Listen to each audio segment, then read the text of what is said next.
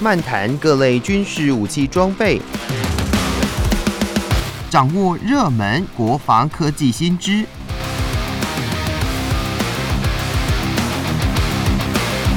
军武说早安，陪您一起领略国防知识力量。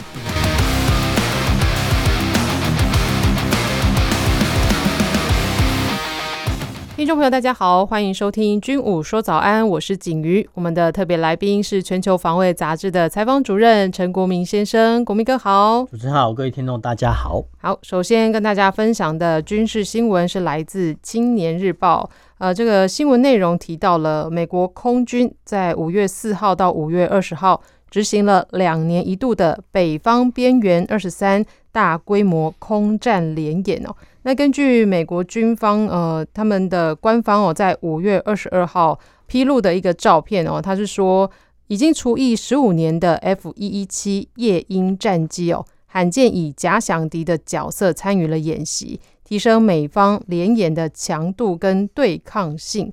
北方边缘二十三联演呢，它是动员了美军多个军种以及澳洲、英国超过有一百五十架的各式战机跟大量的空地勤人员哦，那进行了联合跨国多领域空战演习，并且透过了高强度贴近现实的演训想定跟流程来提升参演部队战备能力跟作业的互通性。那这边呢，对于这个美军公布的这多张演训的照片当中，也至少出现了两架 F 一一七 在阿拉斯加的埃尔曼道夫理查森联合基地进行起降的画面哦。那这个也是 F 一一七 除役以来第一次在美国本土以外的州现身哦。那对于这个已经除役十五年还是规划安排呃进行这样子的一个假想敌的角色，想必这个十五年他们也是有维持这个维修保养，也没有少做。那这个 F 一一七 夜鹰战机是、哎、是一款具有什么样特色的战机呢？我们先来看、哦、这个 F 一一七、哦、那它其实就是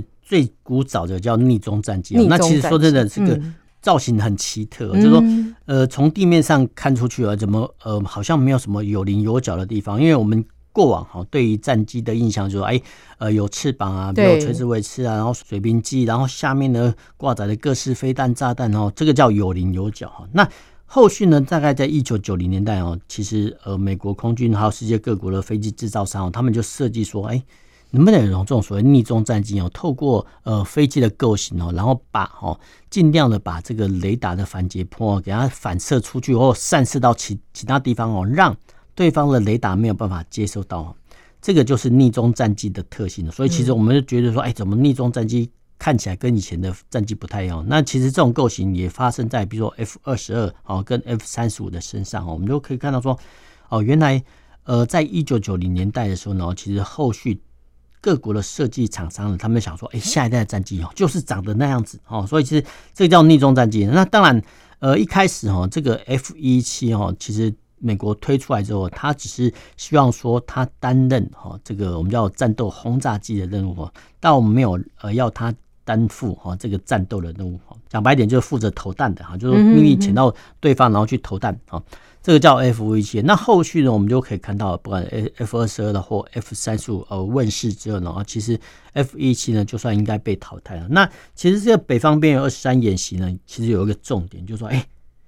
居然澳洲跟英国的飞机人跑去阿拉斯加，对啊，这个参展说真的，哎，这个可能出于大家想象之外哈。第二哈，因为阿拉斯加是位于美国本土的西北部，那大洋洲哈范围区就只有澳大利亚哈。那英国啊、呃，你如果说要到阿拉斯加演习，你可能要必须叫远渡重洋之后呢，再飞去阿拉斯加哦。所以其实光这个新闻哦，我们就可以看到哦，原来英国的飞机、澳洲的飞机也居然跑到阿拉斯加去参演，所以其实我们可以看到说，哦，原来这个战机的机动性很强。那当然当然因为呃，虽然说战机的机动力很强，当然呃，飞行员可以飞过去，但是其实整个我们叫呃战斗机飞行员或其他的一些攻击机或轰炸机的组员，你要出去外国参加演习的话，其实后面呢一定是跟了一组人。什么意思呢？就是说一架飞机呢，可能哦必须要四五个机工长来做维持嘛，所以其实。澳洲或英国的战机要去参演的时候呢，其实通常哦，机队会跟着呃两架甚至多架以上的运输机做什么？第一个来载运人员啊，那第二个呃来作为呃载运呃相关的零附件的备料哈。那当然了，其实如果说真的飞机有状况，其实美国也调得到哈零附件维修了哈。那如果但是如果说呃能够自己呃准备好，当然是比较好。那呃其实这个新闻还有第二个重点，哎，一百五十架。各式战机，说真的，这是蛮蛮奇特的哦。因为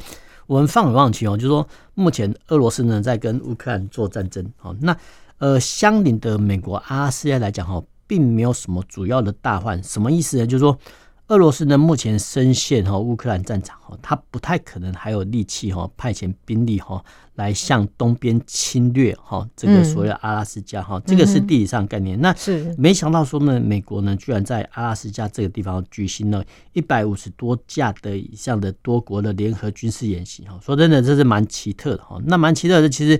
呃，应该说美国呢常常举办哦这种所谓多国演习啊。那多国演习啊，其实我们看了几年下来哈，其实大概有几个脉动哈。第一个脉动就是说多国演习很麻烦，那其实呢，美国地主国哈会要求各个国家呢，你要前来受训，呃，美国表示欢迎哈。但是呢，前去受训的飞官可能都是必须要非常非常顶尖哈。那顶尖之后呢，不是说当地国说算不是啊，就是说美国呢会邀请哦，比如说各国的一些我们叫参与的飞行员呢，把飞机飞到去之后呢，哎、欸，通常呢第一周哈适应环境之后呢，他会要这些各自国家的飞行员做什么呢？哎，你们先飞飞看哦，就是说基本的一些流路啦，呃，作战技巧啦，你熟不熟啊？那都熟了之后呢，啊，美国地主国都认为说，哎，这个飞行员或这组飞行员是合格的，嗯，好、哦，这个时候呢才会让好、哦、这些飞行员做什么进行编队哈、哦，甚至编队完飞行之后呢，才会做多国的联合攻击。所以多国联合攻击呢，可能是呃，比如说由加拿大的飞行员担任领队啊，或是说哈由英国的飞行员担任领队，那当然期间的沟通的语言绝对都是英文哈，所以其实你要出去外国，呃，尤其是美国参加这种多国演习的飞行员啊，第一个英文要很强，第二个你专业性一定要更强啊，那第三个就是说你本身的飞行技巧要够格，那够格之后呢，才有机会哈去担任比较高阶的一些职务啊。那这个高阶职务指的是说啊，可能在演习期间啊，比如说担任呃两机领队、四机领队哦，甚至有机会担任到哈战场指挥官哈。这个就是看演习的状况。说真的是美国会提供你这个机会，说真的是蛮有趣的，因为蛮有趣的。这意思是美国会先面试一下才可以参与。对对、哦，所以其实我们可以看到哈，这种所谓多国演习通常区分两大阶段。那第一个阶段就是说。当地国的各国的飞行员，你先去到这个靶场或飞行场做什么呢？先熟悉空域哦，就是说，那其实美国也会看说，哎、欸，这个飞行员到底合不合格啦？啊，如果说不合格的话，那其实后续呢可能不让你呃不让你参加到飞行演训，那当然这个很丢脸的，或是说参与比较低阶的一些飞行科目哈，所以其实这个蛮有趣的。那为什么哈会在阿拉斯加演练？然后其实呃美国算这个地广。其实有些地方是真的是地广人稀，那尤其是阿拉斯加、嗯、没错。那阿拉斯加这么空旷的地方哦，我们讲白一点就是说，呃，这些飞行员呢可以哦不用顾忌到环境的要求，然后呢尽情的演训哦。说真的，但这大概呢只有大国才能提供这种演训的场地哦。那我们再回到说哈、哦、这个新闻的本身哦，那我们刚才讲过哦，就 F 一七 呢它是最基础的第一代的所谓逆中战机，那逆中战机的话，其实呃为什么会把这个雏鹰那么久的战机呢拿来做一个假想敌，其实就是要呃让呃这个 F 一七 担任假想敌，或是坏人，就是看看哈这个在第一代的逆中呃战机的外形的构型之下呢，哎、欸，参演各国的战机呢，能不能用各种所谓侦测技巧或飞行技巧呢，把哈这个 F 一七 的微小的踪迹给它找出来哈。那当然，这个可能呃除了飞行技巧之外呢，也可能呃牵涉到哈，比如说坐在呃飞行员后面啊电战官的一些职责哈。所以其实光是 F 一七 战机的提供哦，我们就可以断定说哦，原来。呃，美国呢是透过这场边缘二十三演习的磨练，哦，很可能是说未来哦空战的时候呢，哦，各国的飞行员在面对、哦、逆中战机的时候呢，哎，你怎么样去捕捉它微小的信号，怎么样采取什么样的攻击行动等等、哦、那这些的目标很明显、哦、那目前、呃、世界各国除了美国研发 F 三十五 或 F 二十二 逆中战机之外呢，那其他的国家包含俄罗斯的 S U 五十七 跟中国的歼二十、哦、所以其实、呃、美国在边缘二十三的演习的假定很明显的、哦、就是针对俄罗斯跟中国的逆中战机而来。哇，那这个新闻看下来，这个 F 就是一一七它的这个除役十五年，这样也是担任了非常重要的角色，所以也可以看出说美国其实他们对于除役的这个战机它的维保也是非常的重要、哦、对，没错。其实、嗯呃、战机其实你只要、呃、封存好零附建构的话，其实发动机还能运转的话、嗯、其实你在飞之前、哦、再检整一下，基本上来讲都还是可以用，但是就是说它的飞行的维修成本、哦、可能会高过以往、哦、这一点是要考虑的。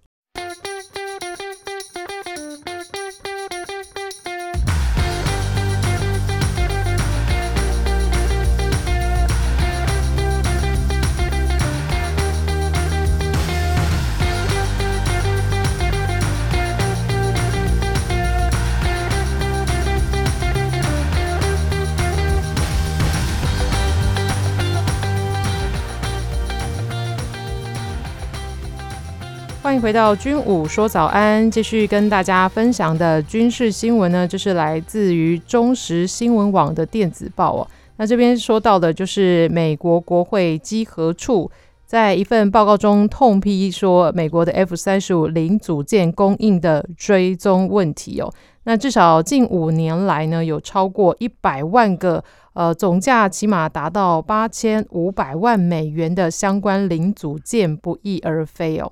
那根据 Defense News 在五月三十一号的报道，这稽核人员就说，由于美国政府没有专属系统来追踪那些零件，因此这个官员可能其实也不知道究竟有多少的零组件在全球的备件库当中，还有他们呢是在哪里，或者是他们的总价值哦。那也因此这个报告也指出说，这些呃失踪的零组件的总数可能会远超过呃主要承包商洛克希德马丁所推断的一百万件，而且这个价值可能也不止于此哦。哇，这个听下来，这个零组件不见这么多，而且价格不菲哦。就我的想法来看，这个不用法办吗？而且说这个也让人不禁说好奇，这个美国的零组件管理是诶什么样的状态才会造成这么大的问题呢？呃，我们现在这样来看哦，这个新闻很有趣说，说、嗯啊、原来呢，美国其实世界各国都一样，但这次我们是指民主国家，是、嗯、是。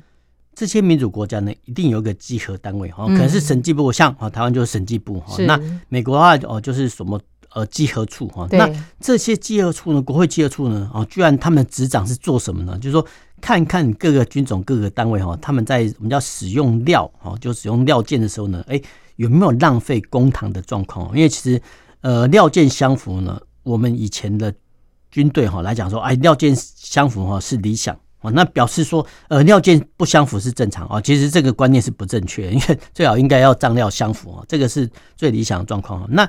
军规跟民规的话，其实我们要先简单介绍，就是说民规的产品、哦、基本来讲、哦、它的造价呢比较便宜、哦、它的呃规格呢比较一致、哦、那军规的部分呢、哦、可能就比较严格、哦、但是它的造价就比较高、哦、那其实航空规格、哦、因为其实我们可以想象一个航空器、哦、不管是直升机或呃定翼机、哦、它要飞上飞下，然后进入穿云入雨啦，所以其实它整个一个飞航过程可能历经、哦、高温跟低温、哦、甚至有雨无雨，甚至会被结冰、哦、所以其实一般来说、哦、就是说航空规格的军用品、哦、它的单价跟要求呢会较、哦、一般地面上的军规产品来得高、哦、因为它要适应、哦、这个所谓的天空飞航的特性。那其实最高规格的产品叫所谓太空规，什么意思呢？就是说太空中的一些物品、哦、不管是发射了人造卫星、哦、或者说太阳能板、哦、大家去想象一个画面，就是说面对太阳的一方热、哦、得要死、哦、但是背对太阳的一方冷得要命、哦、所以其实在这种所谓的你不要说热胀冷缩了，在这种条件下严苛的条件下、哦欸、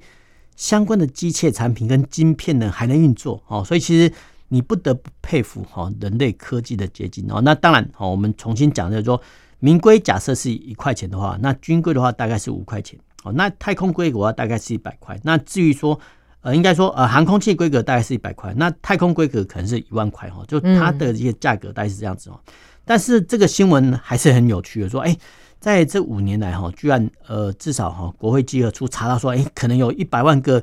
呃，这个零附件都不见了，哦，或者说账料不相符，哦，嗯，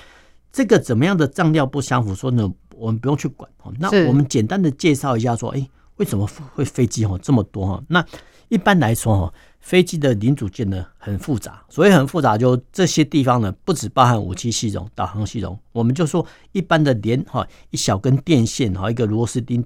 都算起来的话呢，很可能一架飞机可能会有十万个组件，不一定，就看各个的零附件不一定。那之前我们都在研发金鼓号战机，其实这也听过探翔讲过，就呃我们的一架 I D F 战机它的电线的长度呢居然可以从基隆哦，迁到一百公里外的新竹哦，所以其实这个每一架的飞机哈，不管是战机或其他的民航器哈，其实它都是人类工艺的结晶啊。那其实它在里面哈塞那么多的一些零附件哈，也是正常哈。那现在问题来了，就偶尔哈缺一两个零附件，好像这个飞机还可以飞哦，虽然说是比较危险，但是还是可以飞。嗯，又譬如说，好假设啊，比如说。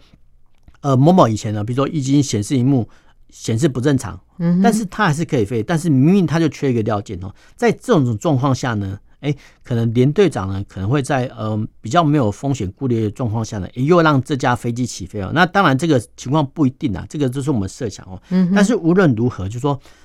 呃一架飞机哈，哦，它的料件是非常非常繁琐的哈。那其实我们大概都知道，哎，其实老外的数学或观念的比较不好，但是他们很聪明。他们会用电脑库存哦，所以其实最早的电脑库存哦，其实也是在做哈这种所谓料件的管理哦，因为其实每架飞机哦，它的料件上百种啊，每种机型的料件可能又都是特规哈，所以其实非常非常的麻烦哈，所以其实大概呢，如果有机会哦去看这个飞机的料件库哦，你可能会被哈它的分门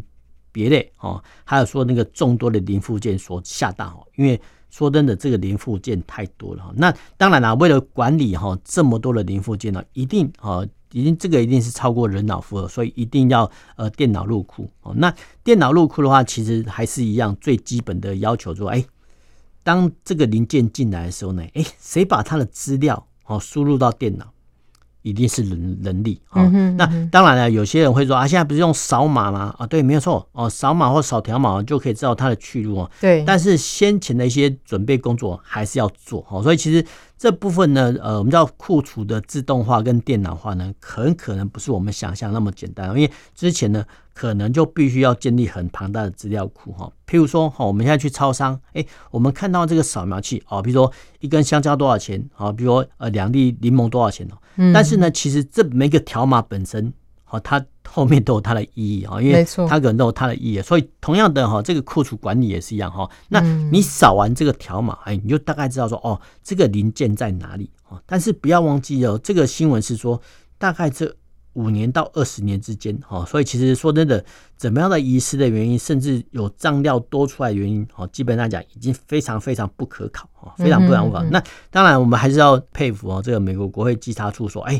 居然呢还有一些呃专门的人员哦，呃稽查到说，呃原来呢你这美国空军可能有浪费公帑之嫌。那其实这个部分呢，我们审计部也在做。那其实应该说，每个国家的正常的民主国家哈，都会做这种事情的，因为其实他们有一个观念，就是说不能浪费公帑，哦，这个很重要，因为其实军事产品哈，它所花费的钱是非常非常多的。那有没有误用错用哈？当然是后续的审计单位一定要稽查哦，这个是很正常啊。那我们现在再回到说，哎，既然呢有这么多的零附件遗失啊，这个都假设啊。那对于哈承包商来讲哈，他们宁可哈就说再赶快生产哈一批新的料件哈，补足啊美国空军的需求哈。那你要追查哈这个料件的损失，那当然这个很可能是呆账哦。呆账的话，其实对这些军火大厂来讲没关系啊，呆账就把它打掉，就就把它冲销掉。他们宁可赶快去呃生产哦新一批的必修零附件哦，提供给呃空军所用啊，因为这叫履约啊，就是说是呃达成履约条件之后呢，好再去跟哈美国国防部申请相关的费用。那至于说呃这个多余出来的零附件啊，他们的账料有没有相符？那很可能是美国空军跟呃承包商自己内部要不要去做的事啊。那我们要这样子来讲哈，就是说既然哈库存设备哈这么麻烦啊，所以其实各国哈